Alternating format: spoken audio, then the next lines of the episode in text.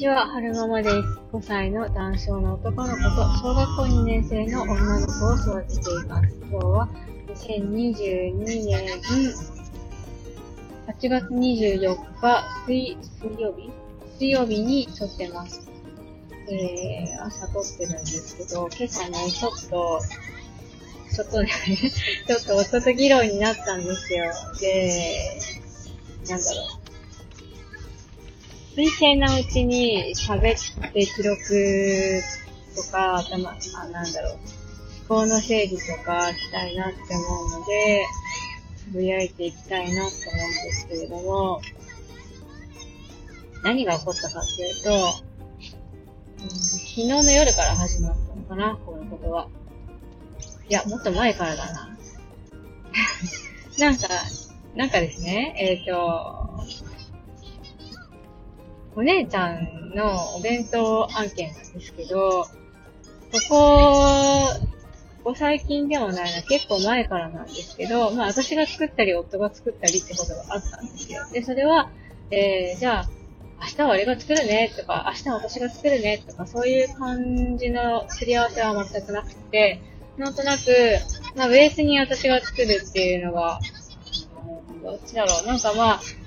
朝起きたら夫が作っててくれ、夫、朝起きたら夫が作っててくれたこともあったし、えー、夫が、うんと、いないか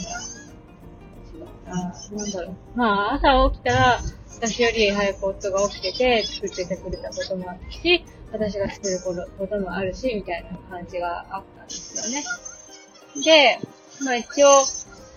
私の心の中で、まあそうやって夫が作ってくれることがあるから、まあ、作ってくれたら嬉しいなっていう 下心もあって、で、昨日の夜、ね、明日お姉ちゃんお弁当の日だからっていう風に言ったんですよ。でも別にそれは、まあね、裏を返せば作ってくれるんだったら嬉しいなっていう裏もあるんだけど、まあそこは、そこはじゃないけど、作ってね、とは言わなかったんですよね。まあ、明日はお弁当の日だから、それだけ伝えておいたんですよ。で、朝起きたら、あのー、夫がね、お弁当を作ろうとしてくれてたので、お弁当を作ってくれるなありがとうって言ったら、なんか、夫がね、もうやるよねっていう始めたんですよね。なんか、その、新人さんのことにしろ、母のことにしろ、これはやりすぎてるんだろうかって言うんですよ。で、そこでね、私の感情がね、ちょっとね、爆発してしまったんですよね。なんかな、私的には、夫も私もお互いにできないことをフォローし合ってるもんだと思ってたんですけど、なんか、夫がさ、そうやって、と、やりすぎてんのかなってこうやったことに関して、私は、私の感情は、こういう風に動いたんですよ。なんか、なんだろうな。私は、夫がね、私ができないことをフォローしてくれてるって思ってありがとうって思ったのに、夫の方は、なんで俺が母の仕事やらなきゃいけないんだよ、みたいな。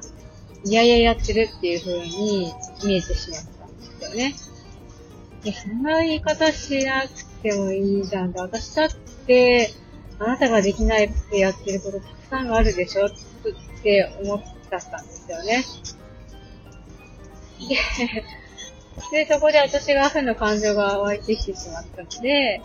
あの、夫とね、議論になったんですよね。そしたら、夫の方も、売り言葉に買い言葉じゃないけど、じゃあお前は、母は、その、なんていうのかな、家族全員を食べさせるために稼いでくれるのか、いう、いうわけですよ。俺は、みんなが、えっと、暮らしていけるように、ローン、家のローンだとか、保険だとか、そういうの全部全部払うために一生懸命働いてるんだと。お前、母はそれだけの金額を稼いで取れるのか。取れるんだったら、母がやってること全部今、その、なんていうの、代わりに俺がや、やるから、稼いでこいよみたいな言い方したんですよね。それもなんか、ギーンとくるじゃないですか。なんだろうな。じゃあ結構ですって、そういう言い方されちゃうと、じゃあ結構ですっていう気持ちになっちゃうんですよね、私の方は。そうじゃなくって、なんだろう。お互いにできることとできないことがあるわけだから、そこを補っていけたらいいのに、あなたがやってな、お前がやってないことは俺が、俺もできるんだぜっていう、俺一人で何でもかんでもできるんだぜ、みたいな。じゃあ俺のやってることお前やってみろよ、できないだろみたいな、そういう言い方されちゃうとなんかカチンってくるじゃないですか。で、悔しい、悔しいなのかななんかまあその負の感情を、爆発しそうな負の感情をぐっと抑えつつも、でもぐつぐつぐつぐつぐつぐつぐつぐつ煮え立ってくるんですよ。でもこの感情をなんか処理しないと、今日乗り過ごせないと思って話してたんですよね。で、どんな話をしたかっていうと、うんと、まずお互いにね、やってほしいことを、なんとなく感じ取ってほしいなって思って口に出さないのやめにしませんかと。やってほしいことを明確に、うんと、うんと細かいタスクに分けて落として、確実に伝えたら、いいんじゃないかっていう提案と、あと、あの、お互いにできることと、できないこと、やれるけど、苦手なことと、でやってること、むしろやりたいこと、ちゃんと、お互いに把握したことの方がいいかもしれないよねっていう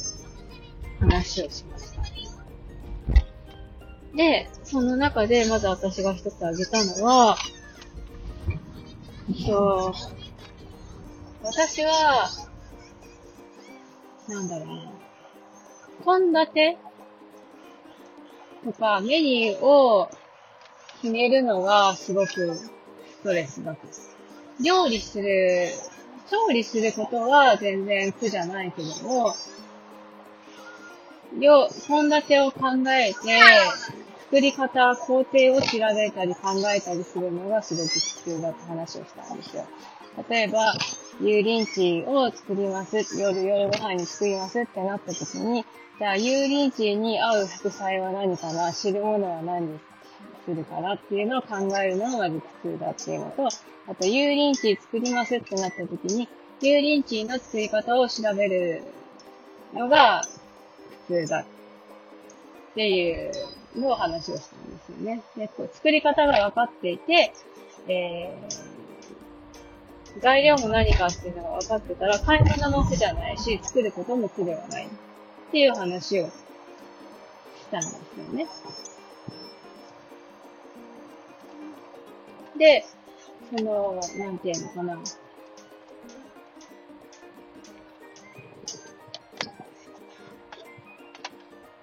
父がやれることがあれば、父がやってくじゃないことがあれば、父がやれ、やればいいし、っていうか、父が手伝いたい。これは俺ができるよってなったらやればいいし、こっちは私がやりたいわってやってできるよっていうのがあれば、やればいいし、その、お互いが苦手とする分野があるんであれば、そこは機械に頼るとか、人に頼るとか、仕組みに頼るとかしていけば、いい感じになってくるんじゃないかなって話をしたんですね。で、その、油淋鶏の例に関しては、夫から出てきたのは、じゃあ俺がここやればいいのかっていうのがまず出てきたんですよね。そこもちょっと引っかかるんですよ。俺がやればいいっていうことに関して、これは俺がやりたいからやる、やるっていうのだったらまだいいんですけど、やりたいわけじゃないけど、できるから仕方ないからやってやる。だと、後からそういうストレスが発生してくるじゃないですか。だから、なんだろうな。やりたくないけど、やれるからやるものは、やっぱり機械に頼ったり、人に頼ったり、仕組みに頼っていく必要があると思うんですよね。そういうところを、うん、と話し合っていきたいんですけど、どうしてもね、その人に頼るとか物に頼るとかやりたがらない人なので、やりたくないけど、できるからやって、やるよ、やるよ、しょうがねえからやるよ、みたいな。そんなんだから、ストレスが溜まるんじゃないのかな、と思ってます。思って聞いてました。で、もう一つ、例が上がったのは、今度夫の方から、うんと、仕方なくやってること案件それは子供たちをお風呂に入れることなんですけれども、夫の方の言い分としては、本当はね、一人でゆっくりお風呂に使えたりして、夫の癒しタイムは長風呂することだから、本当はゆっくりお風呂に浸かりたいんだけど、子供たちお風呂に入れないといけないし、母が苦手としてることだから、仕方なく俺がやってるんだと。で、うんと、ゆっくり疲ればいいじゃないかって思うかもしれないけど、それやっちゃうと夜寝る時間が遅くなっちゃうからやってない。本当は疲れたい。でもやってない。っていう話が上がったんですよね。で、その解解決策として何をしたらいいのかっていうことに関して、私が一つ挙げたのは、じゃあお姉ちゃんが一人でお風呂入れるようになったら一つクリアになるんじゃないっていう話をしたんですけど、そこで夫が、から出てきた言葉は、その、じゃあ俺が、お姉ちゃんが一人でお風呂に入れるように育てていかなきゃいけないのか、みたいな。お前は何もしないのか、みたいなのが出てきたんですよね。すごい感情的に夫はなってしまってたんですけど、私はそうじゃなくて、私が提案したのは、じゃあお姉ちゃんが一人でお風呂に入れるようになれば少し楽になるんじゃないって言っただけであって、そのお姉ちゃんが一人でお風呂に入れる過程を全てあなたがやってくれって言ったわけじゃない。そのお姉ちゃんが一人でお風呂に入れるようになるために、いろいろ過程があるでしょ？で、その過程を、私ができることもあるし、夫ができることもあるし、私と夫ができないことは何か仕組みに頼ったりとか、機械に頼ったりとかすればいいんじゃない？っていう話をしてました。で、ここまで話して、私が、えー、なんとなく感じてるのは、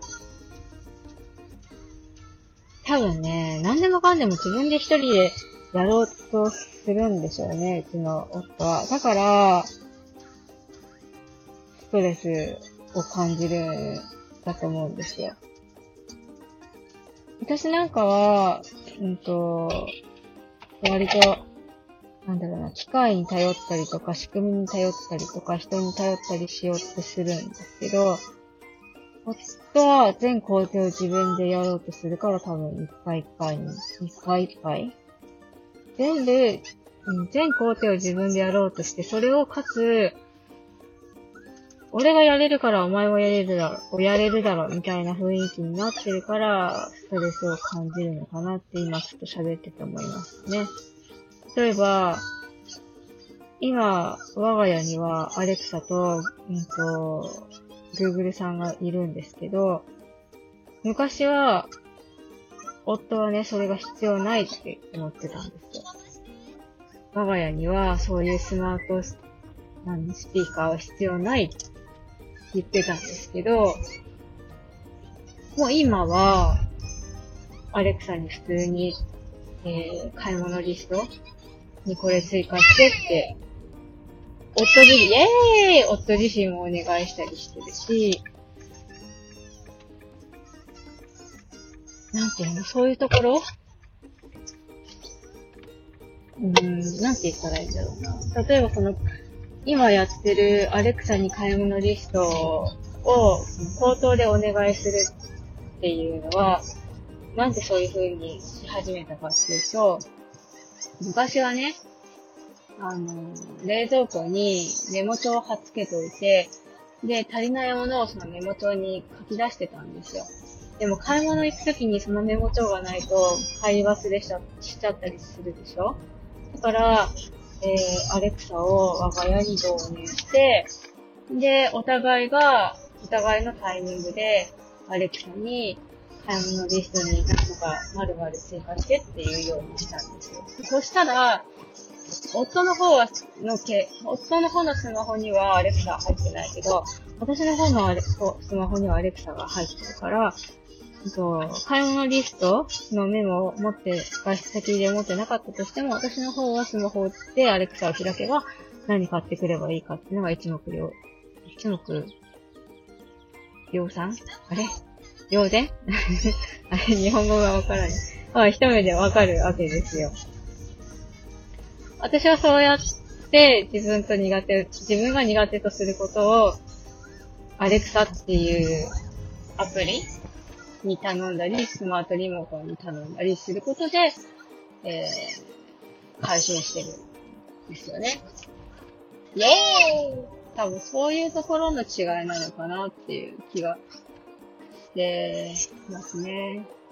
もう一つ例を挙げるんであれば、えー、移動中の電話もそうですよね。私なんかは、あのー、移動中、まあ、ほとんど移動中に電話を受けることとかないんですけど、まあでも移動中に電話がかかってきたら、どっかの方と、の方っていうか、どっかに車を止めて、電話を出ないといけないってことが発生するでしょ？でそれがストレスだから、えー、ワイヤレスイヤホンを購入して、えー、運転中は耳にそれを入れといて、電話が鳴ったらピッとして、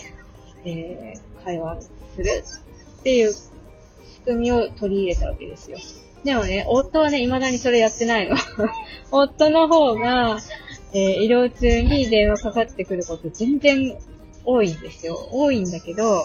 仕事のね、依頼とか、そういうので電話かかってくることが多いくせに、未だにワイヤレスイヤホン導入してないの。そういうところ？本当に。そういうところなんでしょうね。そう。アナログ人間だから、何でもかんでもアナログでやろうとするから、こういうことになる。ねジムだってさ、事務仕事は苦手だから、人にお願いすればいいのに、人にお願いするのが手間だから、全部自分でやるって言うんですよ。しかも、プロがやれば、得意な人がやれば1日で終わることを、1週間ぐらいかけてやったりするんですよ。それこそ、それこそさ、えっと、時間のロス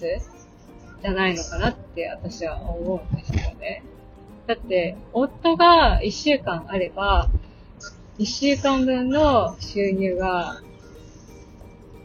あるはずなのに、一週間分の収入を削って、こう、事務作業に当てるわけでしょ。例えば、なんて言ったらいいのかな。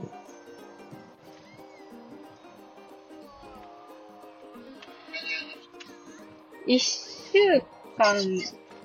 のうちで稼げるはずの金額の、例えばその事務員さんに払う金額が20%とかだったら、まあ、80%の利益はうちの会社に入るわけでしょ？でも、事務員さんを雇わずに、夫が1週間かけて事務作業に、うん、当てることで、100%のマイナスになるわけじゃないですか。そこんとこ、どのようにお考えですか、社長さんって思うんですよね。もっと、なんか目先のことだけしか考えてないから、こういうことになるんじゃないのかななんて思うんですけれども、えー、と、ぐちぐちお話ししましたが、止まれそうなので、この辺でおしまいにしたいなって思います。えーと、最後までお聴きくださいましてありがとうございました。それではまた。